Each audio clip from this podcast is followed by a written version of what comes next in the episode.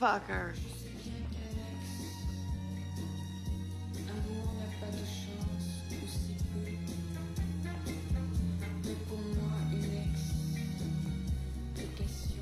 Welcome back to A Simple Podcast. This is our finale-ish episode, we're going to call it.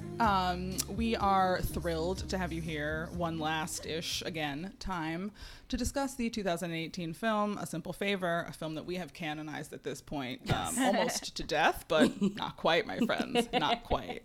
As ever, I am your host, Christina Tucker. With me, as ever, are my co-hosts. Please introduce yourself, co-hosts. I am Jordan Cruciola. I remain a queer on the internet, a writer, a producer, and today very pleasantly overwhelmed for reasons that we'll get into soon. Yeah. I am Alana Bennett, culture writer and screenwriter, and we do have quite the treat. Yes, I also am a homosexual on the internet, and we're so overwhelmed by what just occurred to us and what you're about to hear. An event that happened to us. Honestly, if you think about it, in some ways, it was both the crossover event of the century and also a cultural Avengers Endgame stuff to the side. Here we are with this episode. Because honestly, this is more unexpected than the finale of Avengers. Like, we saw that coming for 20 movies. Right. And today, we have not teased this at all, but it has been in the background percolating, like, scheduling stages for a couple weeks. We have a special guest, and would any of my co-hosts like to reveal who that special guest is that's we have just recorded an interview with? Yeah, we actually just talked to Blake Lively, who you might know from the film A Simple Favor. She was in it, and she was really good in it. Yeah. And then so she actually just talked to us about the movie, which is really cool because we like the movie, as some of you, our listeners, might know. We're all still kind of, you know, just dealing with what happened. But it's a really fun interview, and I think it's actually, like, really poignant and interesting. And I think you as listeners are going to get a lot out of it. Journeying in this interview, there's a lot of I think we get to know somebody on a level that I think the public deserves to get to know this person, especially if you're a fan of this movie, which subverts so much of, as we talk about, the celebrity headline of who this woman is. Like, I think we get a few notches deeper, and as this movie does, subvert some of the expectations, and I think that is something that needs to be done more in celebrity culture and in Stan podcasts. And I'm very glad that we got that chance. So I guess we won't hold you guys back any longer. Please do enjoy, as we did, our conversation with Blake Lively. Well, Blake, thank you. Thank you so much. We'll just start off the top with that. I started online stalking you guys, and I was like, oh my gosh, they love this movie like I do. Can we talk? See, anyway, that I'm... I didn't need to cut you off. I just wanted to say, like, I feel like there's a dynamic at play that I definitely want to shout out, which is, like, definitely famous, definitely writers and queer people on the internet, but united under the fact that I believe, are all really big Simple Favor fans. Stands, if you will. Oh, that makes me so happy. Yeah. Well, thank you. Thank you so much. We love this movie so much, and it's one of those things that, like, you know, movies coming out now, it's such a weird thing, especially even more so when A Simple Favor came out, because it was like people weren't going to the movie theaters as much, and, like, if people are going to spend that much money on a movie ticket, they're going to go see some, you know, world ending, literally, people saving, you know, and I think that, like, you know, but then there was this fear of, like, if you put something direct to, you know, a streamer, is it like a, you know, TV movie of the week or something, you know, it's like, that was sort of like this outdated way of thinking that we were all, like, you know, trying to rally people to understand that, like, this is just how we consume content. So it's like, it's had its, like, second life once it was, I mean, it did well, it was fine, but, like, once people really got to see it in their homes, I think is when it really started becoming embraced, and that's really neat to see. Well, yeah, people get to rewatch and like find all of the little details and find new. Every time I rewatch, I find a new scene that I'm like obsessed with. Yeah, oh, that's so great. Yeah, that's it does. It's like going through an album and you're like, wait, is this my favorite song? Yeah, that's exactly the experience. This is exactly it. Yes. Yeah, yeah, like wow, I guess it's a mirror ball day for me. I totally thought the one was gonna ride it out.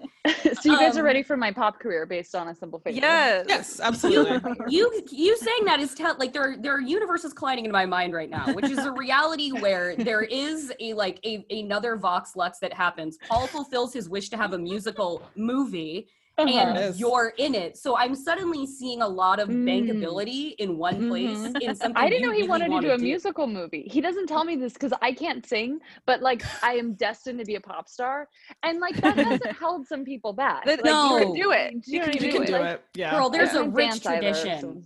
And a lot of them also can't dance. Like there are ways to make this happen. Yeah, I know, but like you've got a brain trust here that's ready to troubleshoot this. Yeah, you just need the vibe. It's just all about the aesthetic, the vibe. Mm-hmm. I feel like 33 is a great age to start a pop career. Oh, absolutely. Easy on the body. It's great. Perfect time. Perfect timing. Well, we found that a great way to get the conversation started with Paul, which you may or may not have listened to that episode, but it was a really good entry point to just establish the tone and like the eagerness with which we want to talk about this subject, which is wanting to hear the arc of you with Brotherfucker. And like from, that's a real, I feel like, when one is reading a script, that seems like one that is either going to get its hooks in you or it's going to be like, oh. And then you said yes, and you pursued the movie, and then you made it, and here we are today. So we wanted to hear about how the arc of Brotherfucker in the Blake and Stephanie experience. Don't. Brotherfucker! Don't. This is good.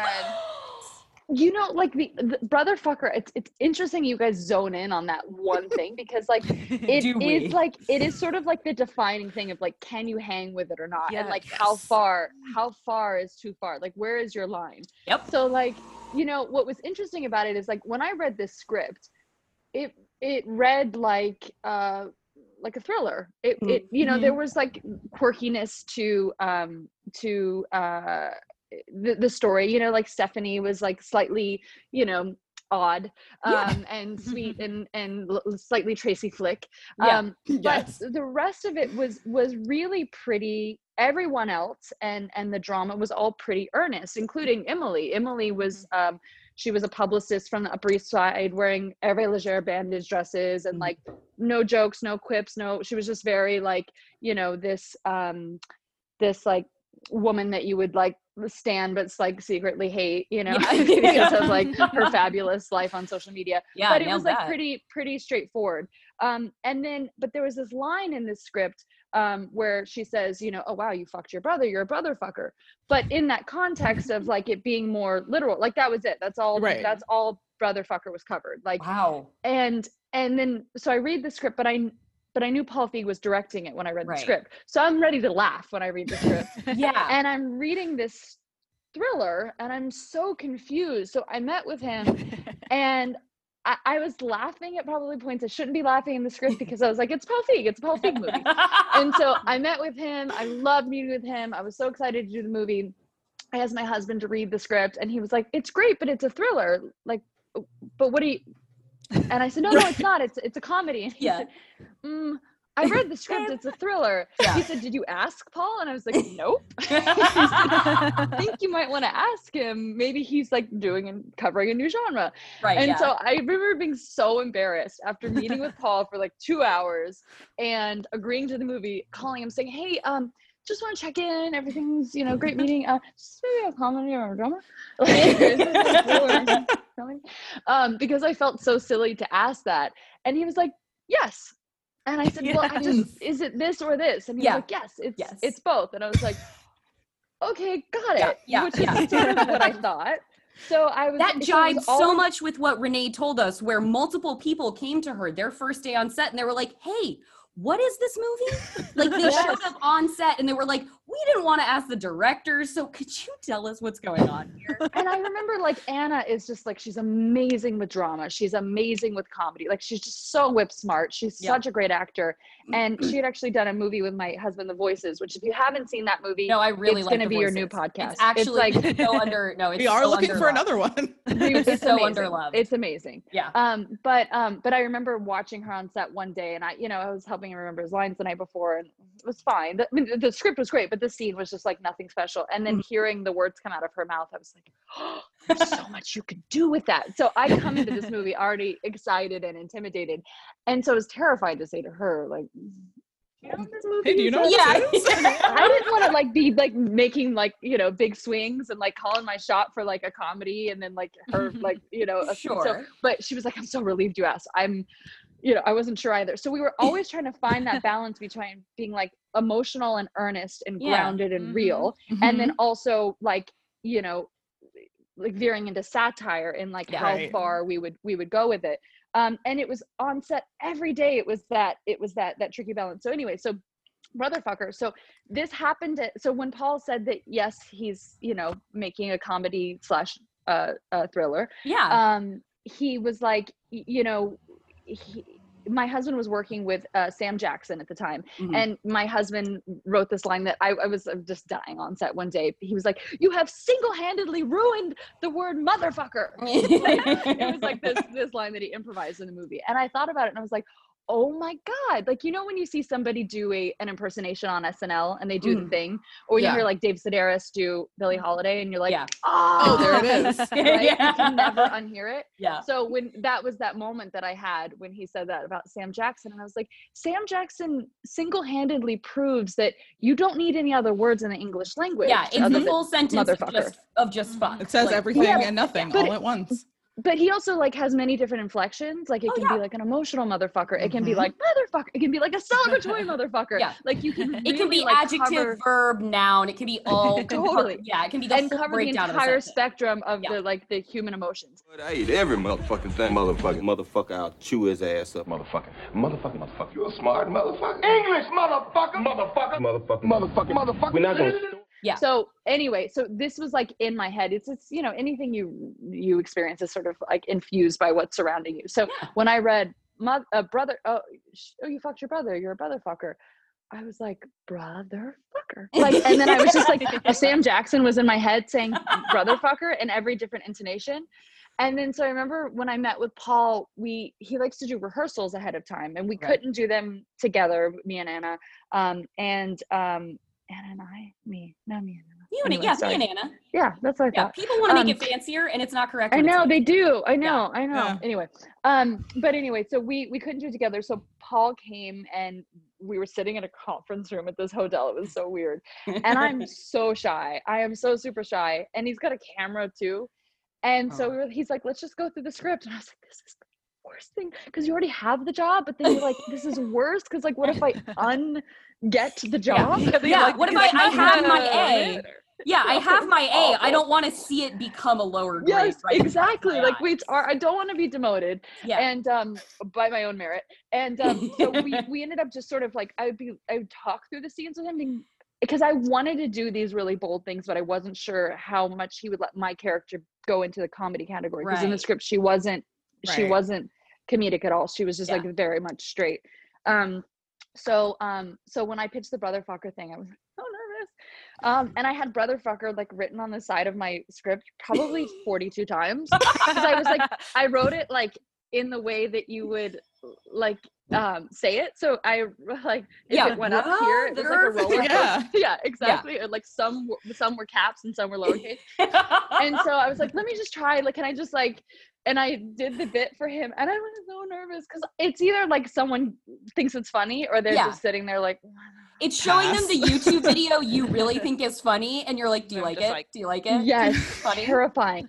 And then also when you're nervous, it's harder to perform it. You know, and I'm very shy where I'm like, if you don't like it, it's fine. It's fine. I want to say that before it even happens. I'm actually so much more Stephanie than Emily. So I was very outside of my comfort zone. And he was so into it, and I was so happy about it. And then I had to do round two of now being with Anna. Anna doesn't know this is coming. Yeah. And I was just like, oh my God, I'm so scared. She's going to think I'm crazy. But I'm in character, so it's fine. And like, I'm trying to be confident right now, but I'm terrified. And like, it was the most fun scene to shoot because like, she just like so went for it. She so went with it. And like, and she finally gets up and I like smack her ass because I was like, the reason I smacked her ass is because I was like so proud that like it went well. And that like, she didn't just be like, cut, what is happening? Like, can we please get a different actress in here? Tucker, I like you. You know, and Paul said he cross-shot it, so it allowed you guys to just get all the coverage in one exchange. It wasn't probably because he was terrified too that Anna would be like, "Where is Brie Larson? Like, who hired this girl? Did you call her? Do you have her on standby like I asked you to do?" Yeah, I think it's like let's cross-shoot it because if Anna walks, like this is all we got. But it was such fun. It is such an important scene in the movie. It feels like it is the moment when these women really see each other, or when Emily like first sees like into Stephanie and sees like, oh, she's a freak. I can get down with this. Like maybe there's an actual bond here because we both have weird stuff behind us. Yeah, but it's also interesting because it's like such a fun scene, but like it's full of such emotion. Like Anna in the scene, like I was crying while you know, and especially when they can cross shoot, there's like it's nicer when she's giving such a beautiful performance where then it doesn't have to come around on my side and she either has to like try to get there again or I have to try to like recreate. I mean like oh she's just like it was so beautiful. So it's like it shows you the root of who these people are. Like it like you so empathize with them, you're so on board with them, and then like it ends with like this explosive like weird hilarious connection. And I just like it was a really special scene. I want to know your secret, tell me. Well, and Blake, you're doing great work in that scene, like because like it's such a wonderful distillation of the amount of things that movie is trying to accomplish in one exchange, because like you said, there's the incredible pathos coming from Anna, which from what we understand she added to the backstory of how like her relationship with her father to add more emotional meat to that. You'd obviously done a lot of work on like what the comedy side of this is going to be, knowing that it's going to be a thriller as well, and we go from like the like you know okay laissez-faire like come on dark side, like tell me your secret, and you've got like your Emily on, you've got your swagger on, but then as it goes like it's unlocking your character further and further to the point where you're fully disarmed in the middle of Stephanie, and that's not something we see Emily be much, and then you're also like moved to the point of tears, but then you have to swing back around and become Emily again and smack Anna on the ass and tell her to go make you dinner. So there is a whole like we're getting a whole movie's character profile within this one exchange around an utterly preposterous story about brother fucking. The end. Yeah. You just kissed. Yeah, we kissed. You just kissed your brother. Yeah, it's so like it's so lurid. It's my half brother. It's not my brother, but it's your half brother though. It's but yeah, there's more. No, no, there's no more. No, yeah, there is. So you fucked him.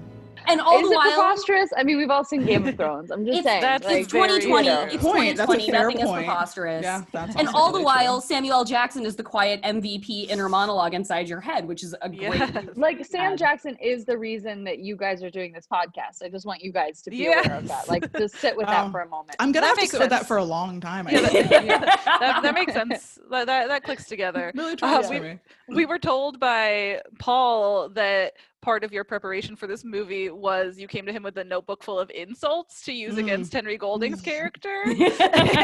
We're thrilled by this information. We love that fun fact. Do you remember any of those? I would just love to know. You know, they actually had a blooper reel where everybody's like, charmingly, you know, oop, spilling their tea, or like, oh, like, you know, getting a little bit of whipped cream on their mouth, or like, you know, stepping on each other's lines or forgetting it. And then me, it was just like the most aggressive language you've ever heard. And it was just like, you know, take after take after take of like these just like horrifying insults. And I was like, you guys, I'm sorry. Like, I'm sorry. I don't want to kill anyone's fun, but like my mom will just like roll over in her grave, and she's not even dead. Like she will just like take herself to her grave, roll over in it, and spin her around. Call me. Yeah. So I would just kind of like, I'd write them on the back of my scripts because I think that there are the literature of your scripts with its notes. My God. I know, you guys should really have this because I would like hand write it. You know? Probably should, yeah. Yeah, you can, I just feel like it was... you can feel free to bike messenger that over. Like, look at the museum going. Yeah. I remember giving it to Paul and being like, do you want to photocopy this? Because like, I don't want to say anything. I'm too like, my husband is very bold that way where he loves to like, you know, he pre-writes and so if he's improvising something, whether it's an improv or something pre-written, like the surprise of everybody reacting to it is like where the magic comes. Yeah. I am way too shy for that. I have to like say ahead of time to Paul, like, are you okay if I like call him this? I'm like, I don't want to freak anyone out. And so like I'm always so nervous, and it's also I'm you know, a very shy person in real life, and so stepping into Emily was really fun for me because I got to sort of like live out this alternate version of myself. But so the insults is like my favorite one is when and it's actually the one he used in the movie where I call him that fucking yeast infection. Oh yes, that was my favorite too. I think about that all the time. It is so specific. But you can see how I delivered it though. I was like, is this yeast infection? Because I was nervous and like if I would have had him, I wish I could like go back and re-deliver that line and own it. But like as I said it, it was like, because I would also see the crew be like certain things that I would say.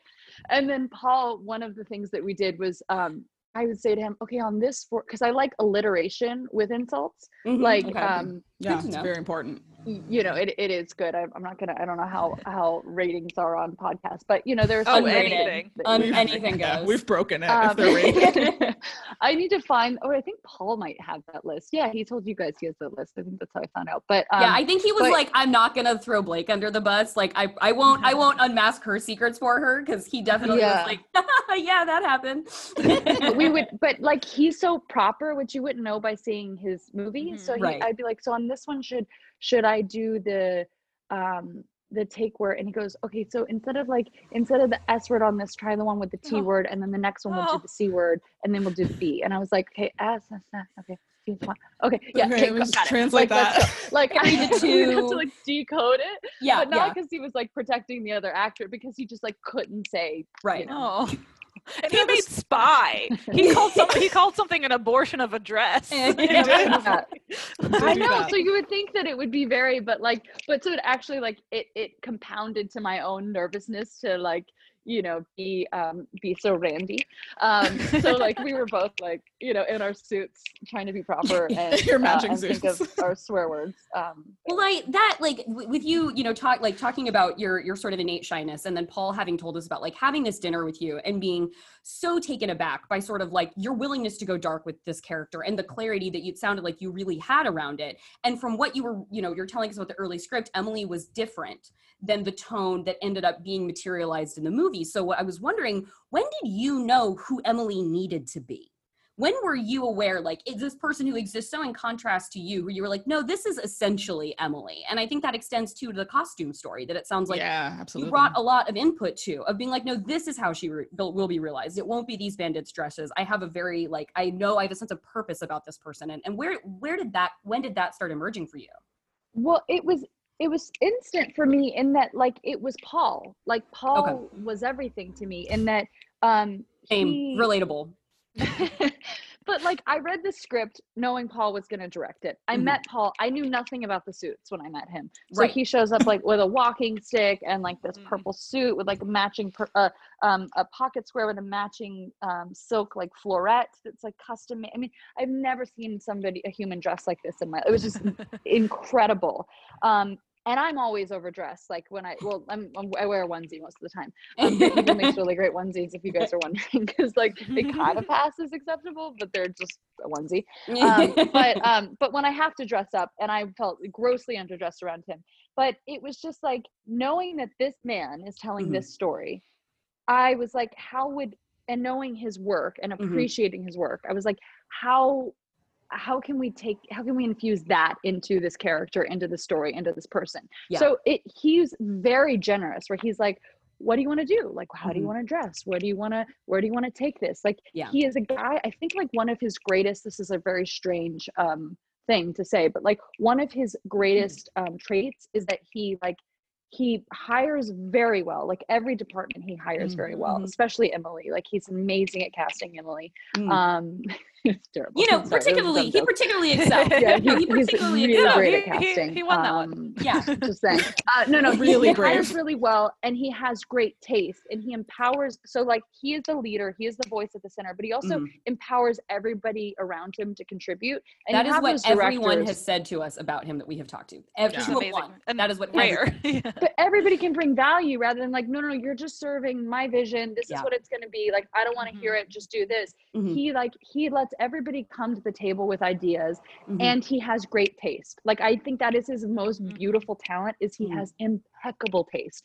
And you see that in his clothes, and you see that where, like, if people bring him an idea, he's not just saying yes. Like, he has great taste, so he will say yes to a good idea. And you also trust that he's only saying yes to good ideas, so it gives you confidence to go there. So anyway, he wasn't like, this is what it needs to be, but he really gave me the homework, where I'm also used to, like, in my career being like, hey, just show up and, like, say the lines, and, like, please don't bring ideas to the table, which is like horrifying for me. It's like every bad experience I've had, it's because they want me just to, like, show up and be a puppet. And I'm like, come on, like, I have so much more to contribute than just you're a veteran. You've been doing this like at least half your life now. Like, and it's also works. Half my life. That's so true. That's crazy. But it's also like, half the time I'm saying words written by men, directed by men, produced by men. And, like, I have an experience that I may be able to bring to the table, or insight. So anyway, it was, so when I met with him, I was like, I really felt like he was going to let me take some swings. And then we had a secondary meeting, like a lunch or dinner, and he looked just as fabulous. And he was like, he was asking me what I thought about the character's look. And I love that he was asking me that, because normally, like, I think I'm a costume designer. Like, I like to moonlight as costume designer on the side. Yeah. You make a meal out of can every year. Oh my God. Oh, I love it. It's so much fun. So I was just like, I don't know if he's going to, I don't know what that's going to be with this, because he has such great style. So when he said, what are your ideas? And I actually, like, I saw that he was going to invite me into that conversation very, very early on. Like, we didn't even know who was distributing the movie at this point, or who was making it, or if it was being made. Right. I was like, I got to really think about it. And I thought, if somebody was doing such bold things and was such a criminal, but needed to disappear. Yeah. How could she disappear? Especially in the era of social media and Facebook and, I say especially Facebook, because, like, with crime and mommies and what's going on, like, I just feel like it's a Facebook space. Someone would find her. Very much so. Yeah, and I was like, the way she could disappear is if she hid in plain sight. So, like, I was thinking of, like, I was like, look at Karl Lagerfeld, look at Anna Wintour. Like, if they walked down the street wearing Kirkland signature, you would never recognize them. Like, if Karl didn't have his thing on and his fingerless gloves, and he was wearing, like, a baseball cap and dad sweatpants, you wouldn't look twice. And I was like, it's actually so smart, because they've become like a caricature of themselves, and this, like, iconography that they've created allows them to, if they want to, be anonymous. Just disappear. And I was like, I wonder if they ever do walk around the streets anonymously. Like, it just got me into this. So I was like, if she creates this very bold look, if it looks completely different than what she looked like growing up, it's like a way to really, and every time, that's why when it cuts back to her, when she's, being painted by Linda Cardinelli, like, it's the idea that, like, even then it was bold, like, it was red hair, red eyeshadow, red lips, red boots, red shirt, like, she goes all or nothing. And I was also really inspired by Angelina Jolie, in that, like, when she's saving the world, she's like in robes, and she's like, wearing her husband's blood around her neck. She's like, America's like, most iconic movie star wife ever, like, and we just recorded another episode of this in which we invoke Angelina Jolie as a parallel for really? Yeah. But that's what I felt like when she does something, she's like, she's there. So I was thinking, I came up with all these ideas, and, like, one was like Tilda Swinton was a sort of, this is where it comes back to, like, Paul having good taste. I was like, maybe it's like a Tilda Swinton moment, where it's like bleached eyebrows and, like, like all white or monochrome, and, like, it's whatever it is, it has to be super distinct. But I was like, that doesn't totally feel right. Like, that's weird in Connecticut. Yeah. And, it's like too crazy. And then I was like, wow, it's like someone who, like, is almost like a caricature of themselves. Like, they're just, it's just iconically them, like Paul, like how his, and I was like Paul. Like Paul. Yeah. Paul. Yeah. And then I remember having that conversation with him, being like, Paul, I don't know if this is weird, but, like, can I dressed like you. And he was like, oh, that's so sweet. That's an honor. And I was like, no, but like, literally. Exactly like you. Like, where literally do you get your suits made? Like, yeah. I want to dress exactly like you. And then I remember it being a bit of a thing with the studio because they were like, oh, okay, cool. And like Renee immediately was on board. She was like, yeah. yes. Because like Renee is like my favorite costume designer I've ever worked with. Like she was just like, yes, and she was like, incredible. She was just on it. But well, and she loved, like, he was a collaborator. Like that clearly was where you guys were feeding off each other in your like so value for what each of you was bringing to. Oh my God, we were like, we had this scene that didn't end up the movie. Thank God, where like she was sourcing me like nipple tape and like latex shirts with like, I mean, just the craziest. You know, we've heard a rumor about that latex neoprene. Some sort of top or neoprene plastic, translucent and take top were all involved, creating an impossible amalgamation of something we can't fully understand. It is the fabrics can go together. Insane thing you've ever seen. I would literally, if we weren't on Zoom, I will show you guys personally a photo of this. It is insanity. Oh my God, please. You can have our emails. Insanity. We are prepared and yet not. I just can't figure out how those fabrics go together. It's truly in my brain for so many months now. No, I had her at sex shops, and at one point, oh gosh, I don't feel like I should tell you guys this, but at one point I was like, I'd like Emily to be in this weird kooky moment, and like, I think that, I'm gonna regret this. But I was like, you know, it's like he's even serving her fantasy. Like that's what I loved about Henry's character is that like he was there as like the side piece for both of these girls, and it was just like he wasn't important.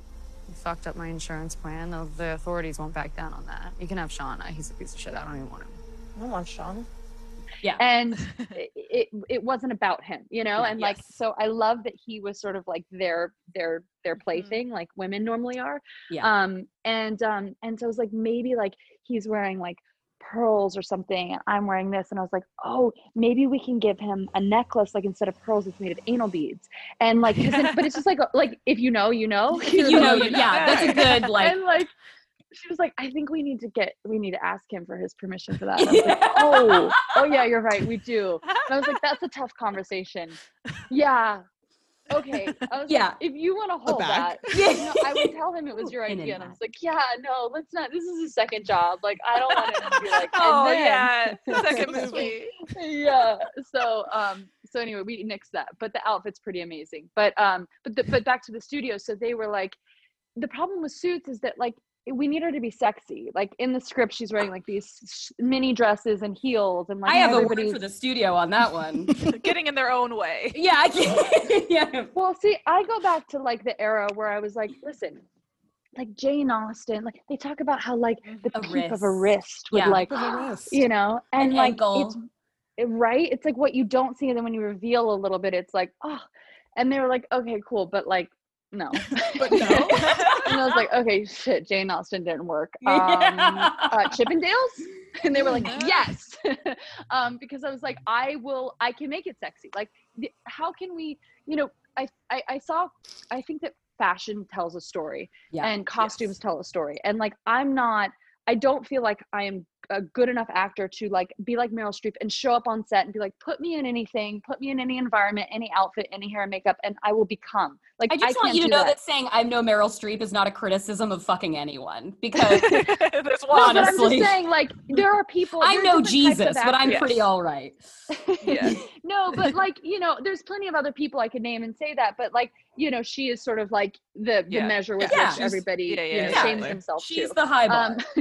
But like but there are different type of actors. And I think that like in the beginning of my career, I really felt like an imposter because of that, because I was like, I rely on my wardrobe. I rely on my hair and makeup. I rely on the ability to put some of these things into my own words. I rely on all of that stuff in order to become that character and be a storyteller. So I felt like I was cheating because there are some people who just like, do whatever you want to me, I'll show up and I become. I'll just be that. Yeah. That's not, I don't know how to do that. And like, but it is a different talent, because also I see some people who do that who don't know how to tell a story in the other facet. I'm sure Meryl Streep does. So like, caveat. I'm just saying, Meryl, if you're listening. Yeah. Meryl, we know you're listening. Yeah, Meryl, get out there. No shade. She follows my career all the time. Meryl, get off. But anyway, so I am an actor that I really do need all of those pieces to come together so that I can disappear into that character. Yeah. I can't even remember where I was going with it. Oh, comedy. So I felt like I'm more comfortable in fashion than I am in acting. Okay. Mm. So for me, I knew that like if I could imbue my fashion choices, my character's costume choices with comedy. Yeah. Then I could really tell the story. Yeah. So when they were like, it needs to be sexier, I was like, great. So this scene, they were like, especially the scene where she comes over to the house, because we want it to be like a little, like, we want it to be, we want people to be a little titillating. Basically. Titillating. And there it is. Yep. There you go.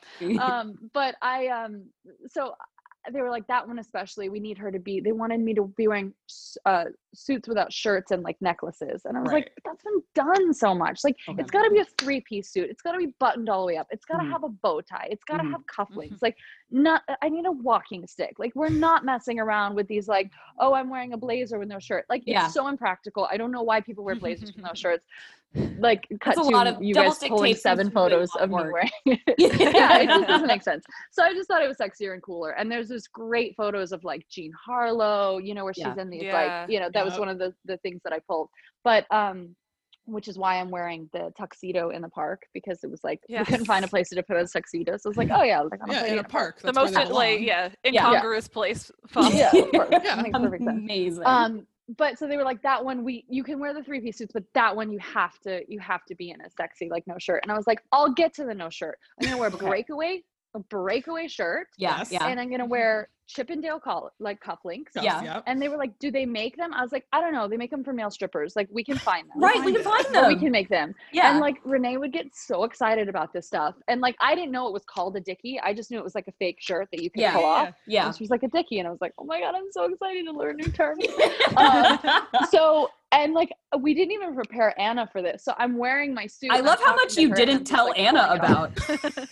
Well, because like, it gives her, like, if I was opposite that, I truly love it. Like, oh dear, you want to have that reaction. You want to get it. But I was terrified as the actor in there, with it. But it's like that was the dialogue was very literal and earnest there, where I'm talking about like, my house is a shithole. I don't really want to live here. And like, it's just like a lot of sort of like character setup and exposition. But yet it's like, it has that sparkle because of like what's happening. That is, it's that Buster Keaton thing. Like, when something like was playing in a frame that is like, you're watching it unfold in real time.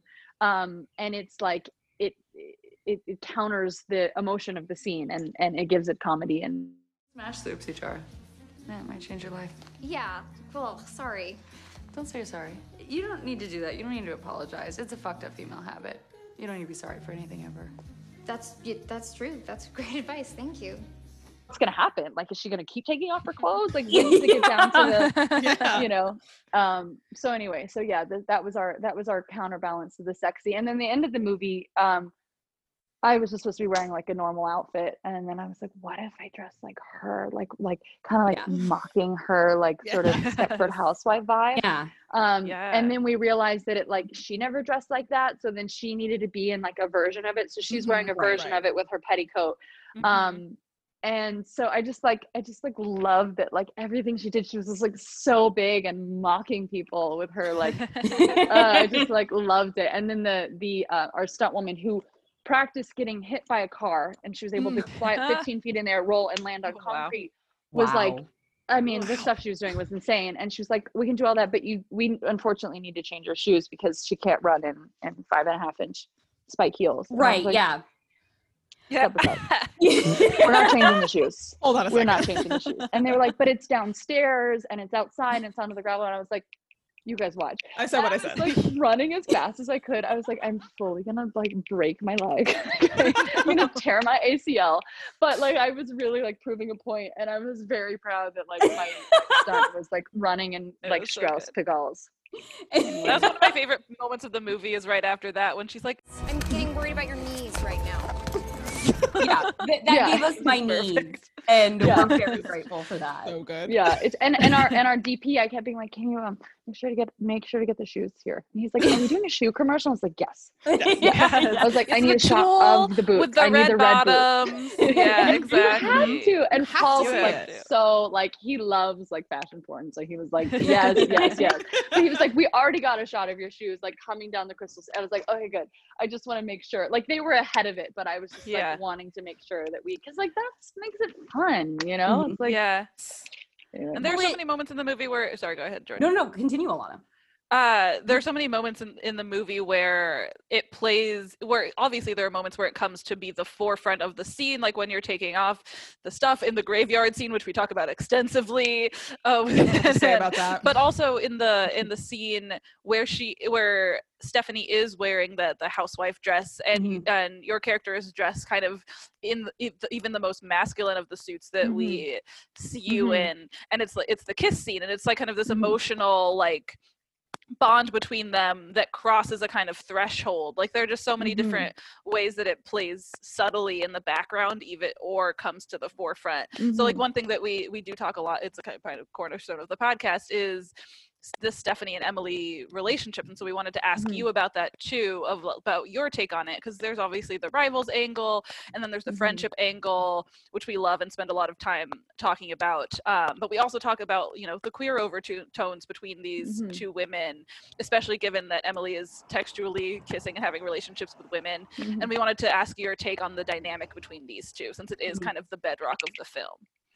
Yeah, I think, you know, what was so special about this script and this story, and like we've talked a lot about how the script was very earnest, but like what was special about that is like it gave us this like strong foundation of like who these two women were and like the connection that they find, and like they could not be more different than one another, yet they are the same in so many ways, and that's they're not the same in so many ways because they have this shared life experience. They're the same in so many ways because they're a woman navigating this world, and like we love to sort of like play with the moments where they would connect, as well as the moments where they were, you know, on opposite ends of the spectrum, or moments that they looked so different but were connecting, or looked more like each other but weren't, and that's why like that scene with the kiss, like we intentionally made that the most masculine outfit of all, and I'm wearing like flats for one of the few scenes in the movie, like these great like men's Oxfords, and she's wearing this like fluffy pink petticoat, but it's like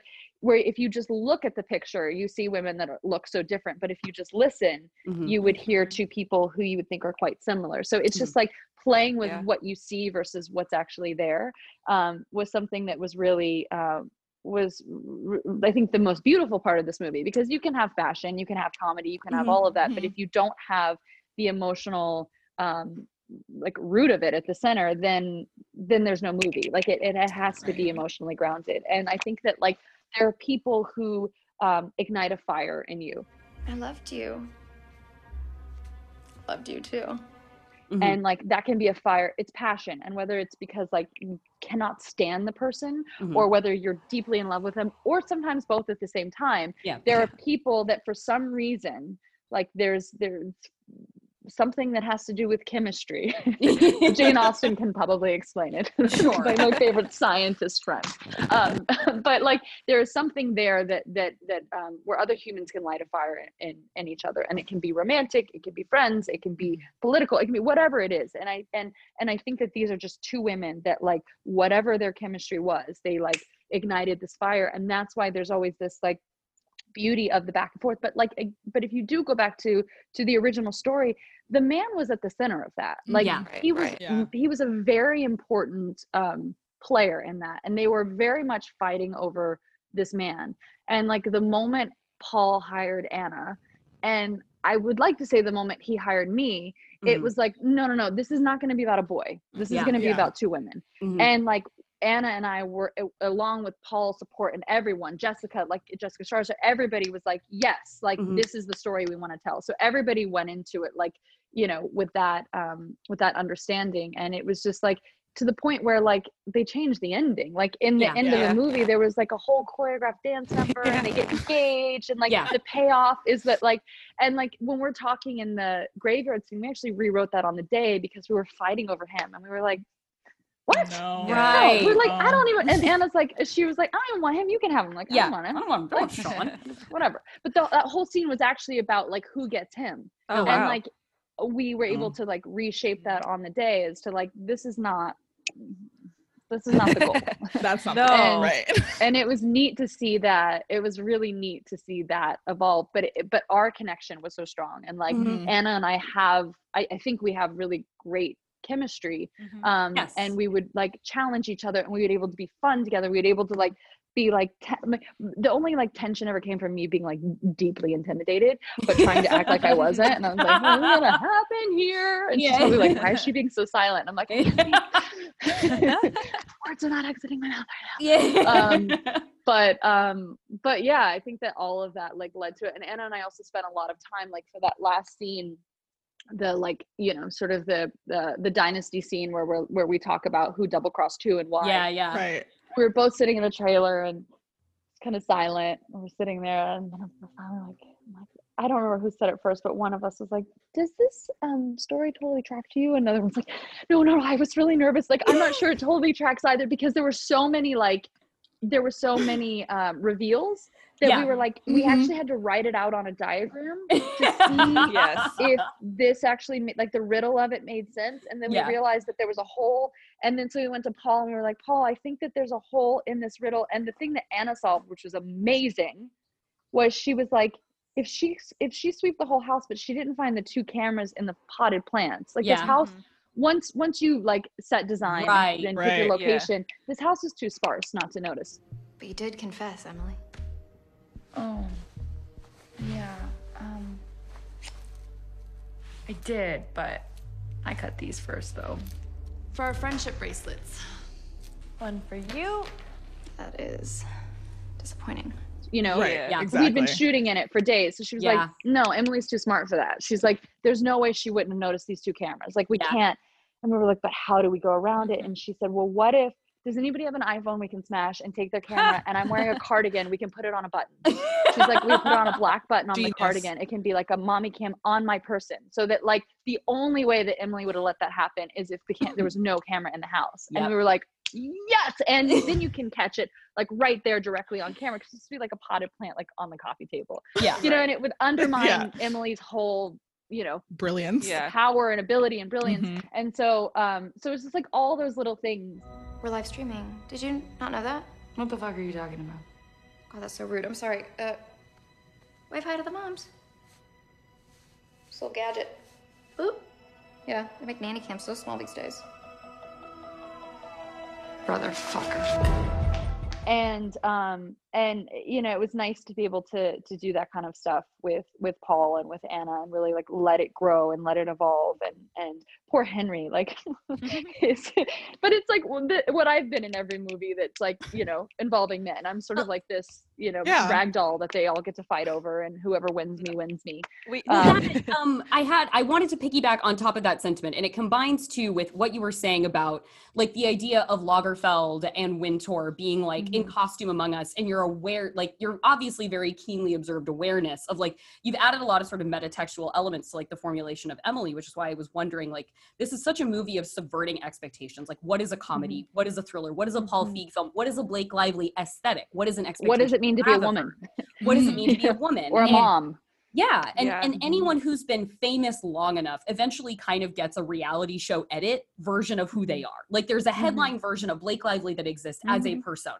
And whether or not it's intentional, Emily exists in fascinating conversation with that reality show edit of Blake Lively. And so I was wondering if you like— What do you mean? What does that mean? Like, which part of the question? Because I don't know. You said she exists in fascinating conversation with that. Okay, persona. So no, I have an exact one-to-one for this, which is someone we've invoked on the pod before, which is Allison Williams, who I've had the chance to interview her a couple times, and I think it's clear from like the feature films she's done, she has expressed that she very literally considers her characters to be a sort of comment on and aware of the public expectation of her. So she can play with audience expectations by sort of manipulating them with their awareness of her and what they want, and then kind of giving them enough of that to like draw them further in and then sort of ripping the rug out from under them. And that's not necessarily something she's going to do for her whole career, but she talked about— Oh, that's so smart. I should so lie and say I've done that. No, there's no right answer to this. Like we talked about how like it's 100% our job to do all this thinking and like obsess about a role you did 2 years ago and never stop talking about it. But I wanted to know if like, clearly with your awareness of what people want from you, well, I don't want to wear the bandage dress. I want to wear the suit. This is what Lagerfeld and Wintour can do. This is what, you know, bringing in Jane Austen and talking about all these illusions. Alana, you look like you want to like— I just have a tiny example. Yeah, if we're talking about the costumes, like obviously that is something that you bring to the film. Yeah. You brought the idea of like the suits to the film, so that comes from you, but also you in it. We, like Renee was talking to us about how the studio did want you in like the like short skirts and stuff like that, but like so it at once is, it's from you, but it also subverts what people expect from the Blake Lively headline of you. So that's where this movie is kind of an interesting middle ground. And I wanted to hear from you about your sort of processing in that role that way. Because like, and clearly, like you said, like what I've been in every movie where I'm a rag doll, where a man tosses me around. Like, you know that thing is there. And like, you went straight at it in this and you punched it right in the dick. Held a gun up to it. Like, that's working with the filmmaker who gives you that. Not only that freedom, but that invitation. And then also that accountability. Because like, when we had our first meeting, like I got the sense that I would be allowed to bring stuff to the table without a fight. And then like him following up a few weeks later when the movie wasn't even being made yet. And he's like, okay, so what are you going to do? What are you going to wear? What's the story? And like, that is just such a gift because like you fight. And then you're like, am I a problem? Just like, am I being problematic by I mean, I agreed to this job, yet I'm not feeling good doing this job, but I also thought that I was valued beyond just this thing, even though that's all they hired me to do. So it's like, so you want to suddenly like be respectful and sort of figure out how you're going to come into it and also like not get hurt again by like trying to contribute and being told like, please don't.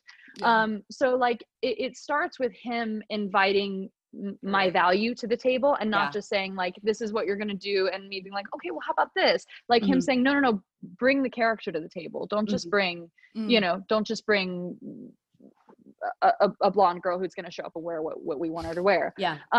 And so like, and the places that I have passions or the places that I have experience, or I feel like I have expertise is like, that's what I have to offer. Like, that's what I know fashion. I love fashion. I think it's such a beautiful part of storytelling. Yeah. I love playing with it. I think that it's just like, there's just so much character in fashion. So to me, like and when I say fashion, I'm talking about costume design, not just like, you know, what you see you know, on the streets or red carpets, but like what people choose to put themselves in and how they choose to present themselves each day informs so much. So like, to me, that's a big part of the thing that I know I can bring to the table. I also, I have a very dark sense of humor. And like comedy is the thing with which I sort of like navigate everything from like the happiest moments to the most painful moments. Like it is my, my coping mechanism. And I spent 6 years on a TV show where there was no comedy. Like, you know, very much the straight man. You're very much the straight man of that. Yeah. Yeah. And like, you know, people think that you are this thing that they see 127 hours of, you know, and like, and I'm dressing like the person and I'm dating the person and I'm, you know, it's like I felt like even before social media, especially like people really identify me with that person. And so I would do interviews and if I would make a joke, they would print it like I was being literal. I remember making a joke, like somebody was asking me in an interview, I just had my baby, she was 4 months old, my first one, and they were like, we know you love artisanal things, like is there anything you do for your baby? And I said, oh well, she's only 4 months, she's breastfeeding, that's all she has. And I was like, but what are some artisanal tricks that you do to give her more like, and I was like, really? And I said, and it was in a round table, so there's a bunch of journalists. And I was like, there's nothing. I mean, she's breastfeeding. Like, I don't know what to. And she kept asking. And you see these other journalists, like, throwing just their head back. Like, Jesus. She just, and I finally said, I wake up every morning and I rub truffles on my nipples. To really give her the full mommy. Changing the meaning of mommy. Yeah. God. She had to call me umami. But anyway, and everybody laughed. And it was just like, it was kind of a like, fuck you, please move on. Like, please stop asking me this question. Yeah. And then it, like, she prints it, and then other people like clickbait the headline of like couples on her nipples every morning, and I was like, oh my god, no. And like, you know, I think of myself like, I think I'm Jason Bateman. We would love to see you in a Jason Bateman. There's the role. Honestly, in my head, I am Jason Bateman, even though I have like so much more enthusiasm than like whoever. Like, but in my head, I'm like super cool and like funny and quippy and dry, aloof and comedy. But like when I'm totally. Just like casual straight man, but like hilarious. And so when I was finding that like I would joke to people, and especially in like interviews, they would print it like I wasn't joking. And I was just like, oh, I just felt so misunderstood. And like social media helped that a bit, where it was like people would start to see like there's a precedent. So like people laugh when Jason Bateman says something because they know that he's not being a dick. Yeah. You know? Right. Yeah. And so it's like, it's about like setting that precedent. So social media helped to do that a bit. Yeah. And then this role is like when I really actually like got to do it in a character even more so, which is like, you know, I don't take myself seriously. Like, please stop like taking me so seriously as like this thing. Like, no, like, it's just like, I love to play, you know, and I love, and I do have a dark sense of humor and anyway, I think that this role sort of helped to show that. And I also think that like it extends beyond. So like when this movie was coming out, people weren't seeing movies. Oh, my neck is broke. People weren't seeing movies, and we were like, it's going to be a long shot to get people into the theaters to see a movie like this when you know, people are only going to see, you know, movies made by Disney. Yeah. And so I got really involved in the marketing of it because I love your involvement in the marketing of this was some MVP shit. Yeah, you and Jordan have this in common. Jordan has a really incredible knowledge of the marketing of this film. It's so amazing. But it was like, you know, Paul believed in this movie. And Tim I really Palen. Wondered about your level of involvement with the marketing, so I'm really glad. Oh my God, I was such a pain in their ass. I'm sorry. I was like, I was such a nightmare because like, I love marketing. I just love it because it's, to me, interesting.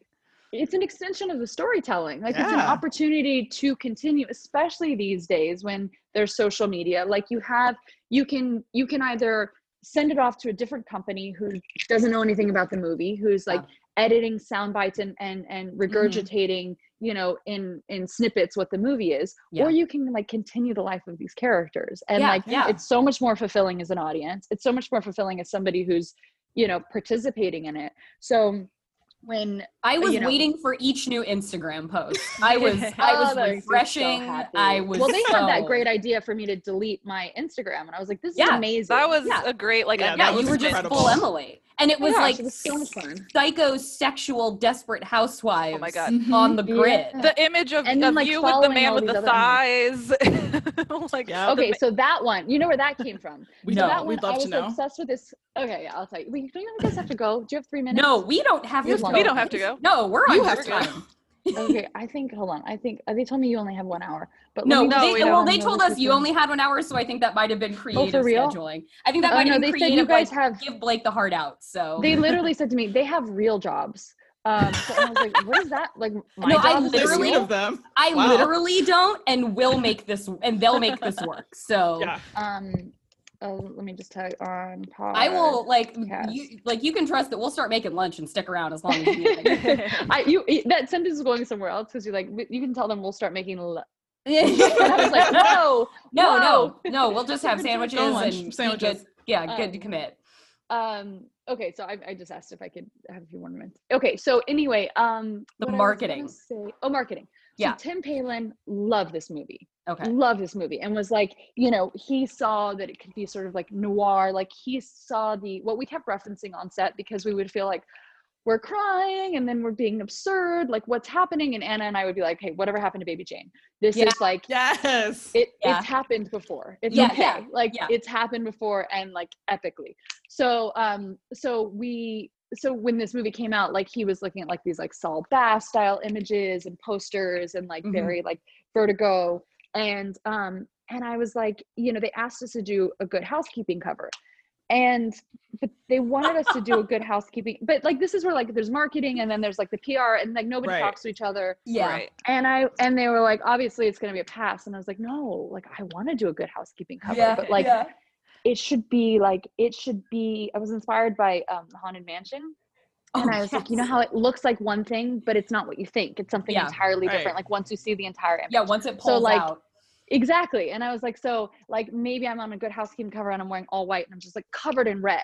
And it's just like, and I've got a knife and I'm like splattered in red. And then like when you fold it out, it's like, it's actually like I'm having a Vitamix and I'm making gazpacho because like gazpacho was running thing in there. And like, or, you know, Anna has like a toaster and then like you widen out and she's like standing over a bathtub and like, you know, it's like, there's these like, let's play with the, let's it looks like covered in cocaine, but it's actually flour. Baking soda. Yeah. And I was like, and you always want to like, you always want to like usurp people's expectations. So it's like, if you set one up as benign and it's really sinister, the next one has to look sinister. But it's actually benign. So it's like each one, you're not like, okay, I know what's coming next. You're like, wait, which one is this going to be? And like, it felt like the tone of the movie, while we're not doing any of that stuff in the movie, these people, you don't, what you see is not what you get. And like, it may be totally clean and safe and simple, but it's actually really twisted. Or like, you know, that's also why I love that Paul shot this movie entirely at daytime. It's because he likes to go to dinner and be wrapped by 4:30.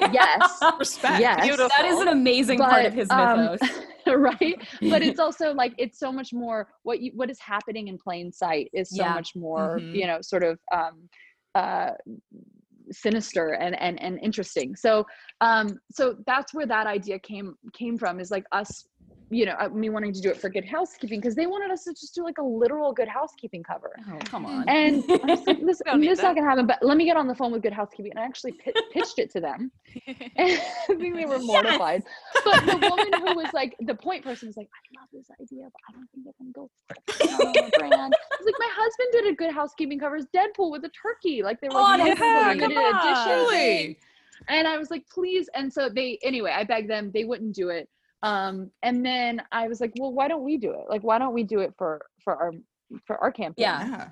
It's sad that Good Housekeeping didn't want people to talk more about them than they've literally ever talked about Good Housekeeping. So I mean, how cool would that have been as like a Good Housekeeping? Yeah. As somebody whose job was to blog at the time, we would have never stopped talking about it. Right? But then we got to do our own thing with the animatics, which ended up being great. And then the man with a thigh. So there was this Instagram account that I was really into. My husband actually told me about it because it's called, it's Twitter. It's Headless Hollywood. But or it might be Hollywood Headless. You guys will have to look it up and correct me. I can check that. But it's it's great account. It's this woman who talks about how like she shows the disparity between like women's bodies versus their heads being shown on posters, right? And men, and how women are usually on a if they're on a poster, they're objectified. There's this one of Rachel Weisz. I can't remember what movie it is, but it's a character poster, and there's like six characters, all the men in their faces, and with her, it's just her lips and her chest. There you go. And you're like, and it says Rachel Weisz, like she's a big movie star, but like with them, it's matching character posters. One's green, one's blue, one's red, and hers is like they cut half her face. Academy Award winner Rachel Weisz. Yeah. Oh, it is mortifying. And then so there was this one for this French TV show where there's this guy and he's got his tie thrown back and this woman's legs, and I was like, I need to do this. And there were some edits that I didn't get to do, but I was like, we need to recreate this one. So I was just like, let's use a man as an object. Like I need him to be my prop. I don't want to see his face. I want him to be a table. Like we did some where he's just a table, like as my, and like in the guy, I felt so bad because I was just like the whole time I was like, I know what it feels like. Like this is my whole life. Like, and I was like trying to make him feel comfortable. And it was so sweet because I was like, nobody normally feels this way for me when I'm having a movie. But like, I just so felt for him, but he was so great and totally understood it and like got it. And like, Tim was like so excited to play like that. And like, he like went so far with it. He shot such beautiful images, and it was just like, it was really, really cool to get to do that. And then like the pitch video is something that like got really involved in too. I was wanting to ask you about that because it was really, I rewatched it yesterday and it was really fun watching you just get to be fucking salty. like, like be very like very let's name it. Let's call out that elephant in the corner of the room that's always there, and I'm gonna look at it and I'm gonna be like, what's your fucking problem? Like, yeah, that was really it's like fun that. We've all been on that. We've all been in that meeting. And like, that's why, and a lot of it was taken from meetings that like I've been in, or like, but Thomas Lennon, like putting his hand like this, like in front of Anna, and like his legs, like showing his ball. And then Anna Lee Ashford's amazing because it was originally like two men. And I was like, no. It's the women who are working in these studio systems who've seen that not all women, but there is that woman who's like seen the only way to survive is to like, if you can't beat them, join them. Yep, exactly. And like, so they are the ones who are like, and you're like, wait, hold on. And the studio feels like they have representation because there's a woman there, and you're like, no, like you have forced her to be this way. Yeah, you have Serena Joy. You have Serena Joy sitting at the table. I feel like what I have is just kind of an unfunny Paul Feig movie. Yeah, boo. You know, what if we take the best of the idea? Okay, so we've got empowered woman, runs a bikini store. Kate Blanchett shitting into her yoga pants. Paul Feig, horrible mom, getting drunk, at the mall. What do we call it? A Simple Favor. Actually, we love it. Beautiful. I love it. It's great. I guess we're making a movie. But not with them, right? No. So anyway, it was all so much fun. Like all of that was just like, and it was neat to see how it really, like the movie, people weren't very aware of it, and we released those images on Tuesday before the movie came out, and like our tracking, like, you know, the awareness of the movie went up like 3 times, which was amazing, because it's like people want to see interesting characters, people want to be challenged, people want marketing to be thoughtful, and they want quality content, and they want to see an extension of storytelling and character. And it was really like validating and exciting for all of us to see that, like, you know, because I'm sure they spent a lot of money on that marketing, because like they were creating original content, but to see it work, and that was really important to me, because like that's what it needs to be.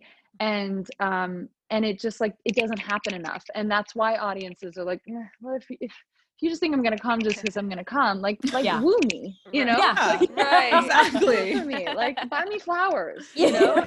Win me over. Yeah, exactly. But I also like I didn't like really want people to know I was involved at the time, because like if it didn't work, I didn't want to take the hit. But I just like, I also, I only played a win. But as a woman, you are like, it is, you just want your ideas to be tried. I'm sure as any human being, but I can speak as a woman. It's like, I just want, you know, I want to bring my value to the table. I want them to be tried. I want them to be heard, but I don't need credit for it. Like I haven't even made it to that battle yet. Like I just want to be able to offer something. And like in time and in turn, then you can start to like step into the spotlight and be like, okay, so this is what happened before. And now let's do it again. And like, you can start to feel more comfortable. But I was just like, please just try it. Like take it or leave it. Yeah. But now I feel like that experience allowed me to be like, hey, now take it, you know? Like and proof. Yeah. And it's not to say like, you know, I mean, gosh, that was a massive group effort, but like just being able to be valued, it means a lot, because they want you to do press for these movies. And I was like, I don't want to do just a bunch of random junkets and photo shoots that don't mean anything. Like, let's us do the junkets, us do the photo shoots, but instead of doing junkets, let's create videos, let's create images. Let's like, let's tell a story. And, it was just like, it was really neat to just be able to be thoughtful about like every single moment, but that starts on set, that starts on the movie, that starts on like, you know, I'll never forget the moment with Paul when I throw the wrench up into the air. Oh man. And I was just like, Paul, can I be putting on pearls? Is it lambs? Is that ridiculous? And he was like, yes, it's ridiculous. Get her pearls. Do we have, can you take those off? Yeah, that's the beauty. They're in my pocket. Yeah, you've already got them. The ethos of this movie is like, yeah, that's ridiculous, but please do it. Yeah, thank God you brought that up. But it's like he created that environment where like, you know, it was always he had good taste. It's not like he said yes to everything. Like there's plenty of stuff where he was like, oh, that's great. Like, let's not do that. Yeah. Of course I remember the things that he did say yes to. I'm sure I had 100,000 terrible ideas. Curation. It's important. It is, but it makes it safe to bring bad ideas to the table too, because you have a leader, you have somebody who is really like sifting through that and finding the gems. And it makes it feel like the pressure of being like, okay, this pitch has to be perfect, or this has to be a great idea, or I'm never going to be allowed to offer anything again. Yeah. It's like, it's pretty debilitating. And like, I'm sure you've all experienced that. No, I'm in a writer's room. Yeah. And I'm in a writer's room. And it's like, if we feel like we can't say the crappy things, then we're just not going to give the ideas. And if no one in the room feels like they can give the ideas, then we're not going to get to the good one. Yeah, exactly. Where we need to go.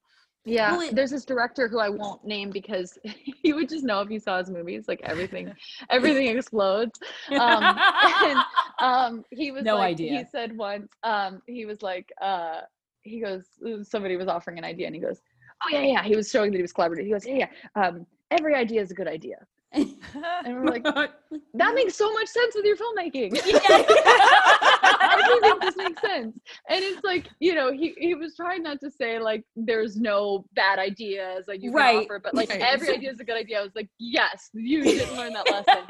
Like Paul is not that guy. He's the guy who like there are no bad ideas in that like bring them all, but like you know, some of them work and some of them don't. Of this movie, and like, like Tilda Swinton maybe not, but like exactly, but that gets us somewhere. But he didn't make me feel bad about the Tilda Swinton. I was like, how about this or this, and I'd see where he'd warm up, and I'm like, it was like a metal detector. You're like, beep beep beep beep beep beep. So I was like, okay, this is going. So then I'd start like pitching that thing. But yeah, he really made it safe, and he also like, you know, I sometimes like try to get really involved in the edit of a movie. Like I saw this movie once, I had one note and I was like, listen, I just had a baby. You guys told me you wouldn't see me taking off my shirt. Like I got muffin top in that shot. Can you go tighter? Like, I know it's a weird vain thing. This is my only note. Like I had no clue of the movie. I was like, you told me you cut before I took the shirt off. I wore the tighter pants because as we know, if you wear like tighter pleather, it pulls you in like Spanx, like on your legs. But if you wear the looser, then the waistband is more flattering. So it's like in a wide shot, I'll change the wider if you have to go wide. But the like I want like these like Spanx type leggings, and then I like took up and then they used it. I was like, no, we're gonna have to cut there. But that was literally my only note on the whole movie, which is like so great to literally be able to like act in a movie, see the movie. The movie's great. And you know, and then you get to just be like, oh, that was so great and inspiring. Like I want to do more. I want to tell more. But the movie's over. Like let's play in the marketing and like. Yeah.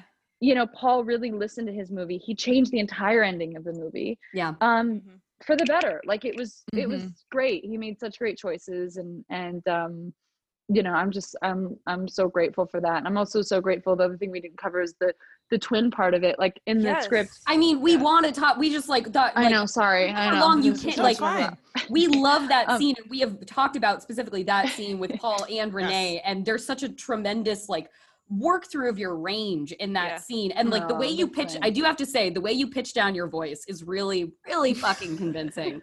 And well, the whole, I was like sub-dom relationship that suddenly inverts that Emily is in the whole movie switch. Is fascinating. She's not on top anymore. It's a tremendous scene. It's like she was the alpha always. Yeah. And like when Paul and I went through it that day, you know, we had that long like rehearsal that ended up being a meeting. What we ended up, you know, talking about was like, I was like, I just like, I don't buy this relationship with the twin. Like, I don't, but I was afraid to say it because I had like pitched all these like comedy things. I was afraid to now come with him with like a emotional backstory. I was like, oh, like bend, but don't break. Don't like, hey, by the way, her backstory. Like, I didn't want to be like, why are you doing this role? Because it was like, there was so much there, but there was so much, because there was so much there, there was so much more to grow from it. She was like a chia cat. But I was like, you know, I need, in order to play her, because I'd never played a villain before. I was like, I need to, I mean, she's traditionally a villain on paper. If you look at like the, who they would be, but I don't think of her as a villain. Yeah, it's very complicated. No, she shouldn't have gone to jail. We're on the record. Yeah, I know, right? No, why that's stupid? Proudly then I got to wear like a prison hanker, like a pocket square of tissue paper. Oh my god, is that what I was? But But anyway, because I was like, if she's in prison, she's also going to be like in prison outfits. She's and, still like, going to be Emily. She's still doing it. And like, yeah, it's going to be an epic version of a prison outfit. Oh, the twin. So I thought it was more empathetic. Like if she's always been on top, then she's just a monster. Mm-hmm. And if she left her sister, then she's just a monster. Like how did she become this way? Like she's a sociopath, and like it sort of undermines the relationship with Stephanie, for Stephanie to fall for this person, and like and undermines Stephanie's value too, for her to like fall prey to this thing. But like if she's been hurt, because I believe that every bully has a bully, like if she's been hurt, and like the way to overcome that is to like become the thing that hurt her, you know, so that people can see her fragility behind, then that makes sense. I don't hear from you for 14 years, and now here you are. I'm out of cash. Shocking. The fuck do you say? Nothing. I just get away with it this time. Mm-hmm. So we sort of like reworked the whole twin dynamic so that the twin was the alpha and she was the beta, and then you sort of like see this woman in her power suddenly like cow to her, you know, like abuser in a sense, yet also her, the person she loves more than anyone, the only person she loves more is her child. Like that's all I could empathize with. I was like, she's got to love her kid. And then you would do anything. You would kill the person you love most if it meant that person was going to threaten your child, you know, because that's the hierarchy there. You do seem highly motivated. You know, I don't know what it is though. Oh, it's your job. Probably your kid. Don't talk about Nikki. Yeah, I'll sell the house. I'll do whatever I need to do. If I do this, you can't tell anyone ever. Do you understand? Yeah, I get it. I mean, I don't really get the big deal though, because you know you could always just make another kid. You know that, right? Can't make him nervous, just true. So it was like a really neat thing. And I was like, you know, trying to get my voice lower, but I was also Vivian Baker. She's amazing. She did all that makeup and all that was practical. Oh, God, it was so good. The death Such makeup. Good. I mean, amazing. That death makeup was on my 30th birthday too, which is like, I had so much fun with. I was like, look, aging. But # 30. Exactly. But the twin scene, it was like this heavy emotional scene, but I stuck tissue in my mouth because I was like, I thought I was brilliant for thinking of like, I wanted to change the shape of my face a little. And they were like, yeah, like Marlon Brando. And I was like, Brando foiling me again. Classic Brando. So I was like, I felt so cool, and then they said that, and I was like, crap. I mean, following in the footsteps of a master. So yeah, but like he did it right. He did it with like cotton, and I did it with Kleenex, like whatever was there. But I was having to eat a Snickers bar the whole time, so I'm like doing the scene, and my that's Kleenex right, you're was like eating. Coming up into my Snickers bar. It was like that was the real challenge of the scene. Was like was that part, but it was fun to get to. It was fun to get to play, and you know, I don't know. It was such a fun movie. I hope we get to do it again. We do too. We talk. Yes, we agree. We are big advocates of a sequel. We talk about that a lot. We're big sequel. We're big sequel advocates over here. Thank you.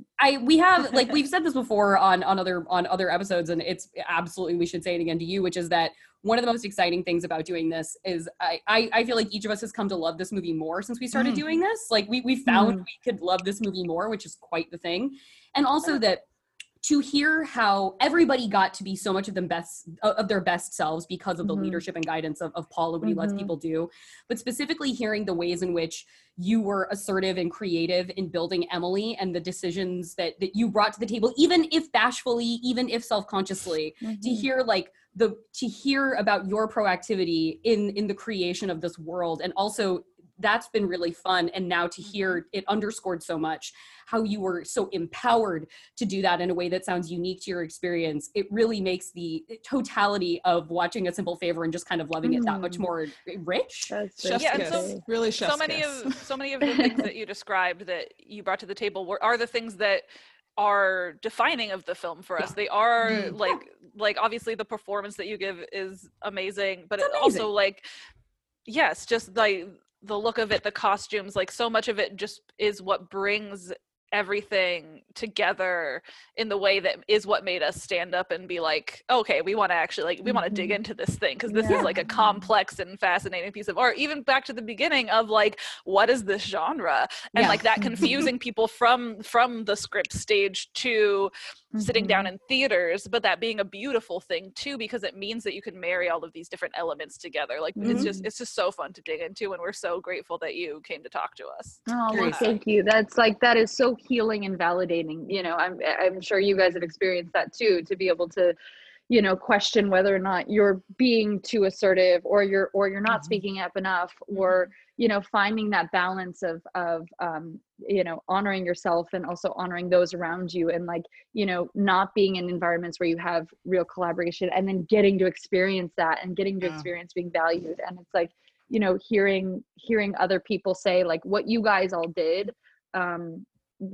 meant something, and like and good job bringing that to the table. I mean, that's like that actually means so much, and like you said, it comes from the top down. Like if Paul wouldn't have behaved that way, if we wouldn't have a studio who supported that, and like every single department head that he hired also valued and honored and respected each other, and like so everybody was really able to do. Like I spoke a lot about my experiences in this because I know my experiences, but you talk to any person in this movie, any person who led a department, and you'll be like, you're responsible for like these things that we loved and we didn't even know it. And like, and that is so beautiful to have a shepherd like that who can like really be the best parent, who can like pull out the best parts of you and like guide you the right ways. And like, and I think that that's why the movie resonates with people, because we all loved making it. Yeah. And you see that, you know, do. Like we love that movie, you know, and you see it when people don't, even if they're acting like it, they, you know, you see it,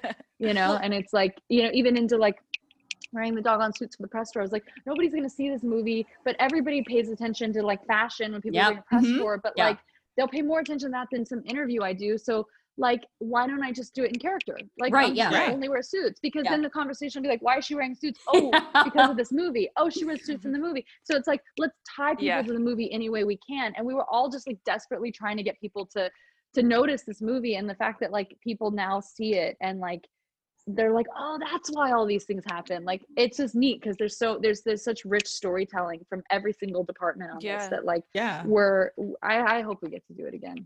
I mean, I'm frankly thrilled to see what you can do when you're unleashed as a voice of input and collaboration. No, only when I have like a great collaborator, because like I would have had bleached eyebrows and like, I think honestly I don't even know what else I bleached on that movie, but like I have a lot of great ideas, but I also have a lot of bad ideas. And like it, you know, my husband says something that I think is like the most beautiful thing. He always like says this to our kids, like in order to be great at something you have to be willing to be bad at it, right?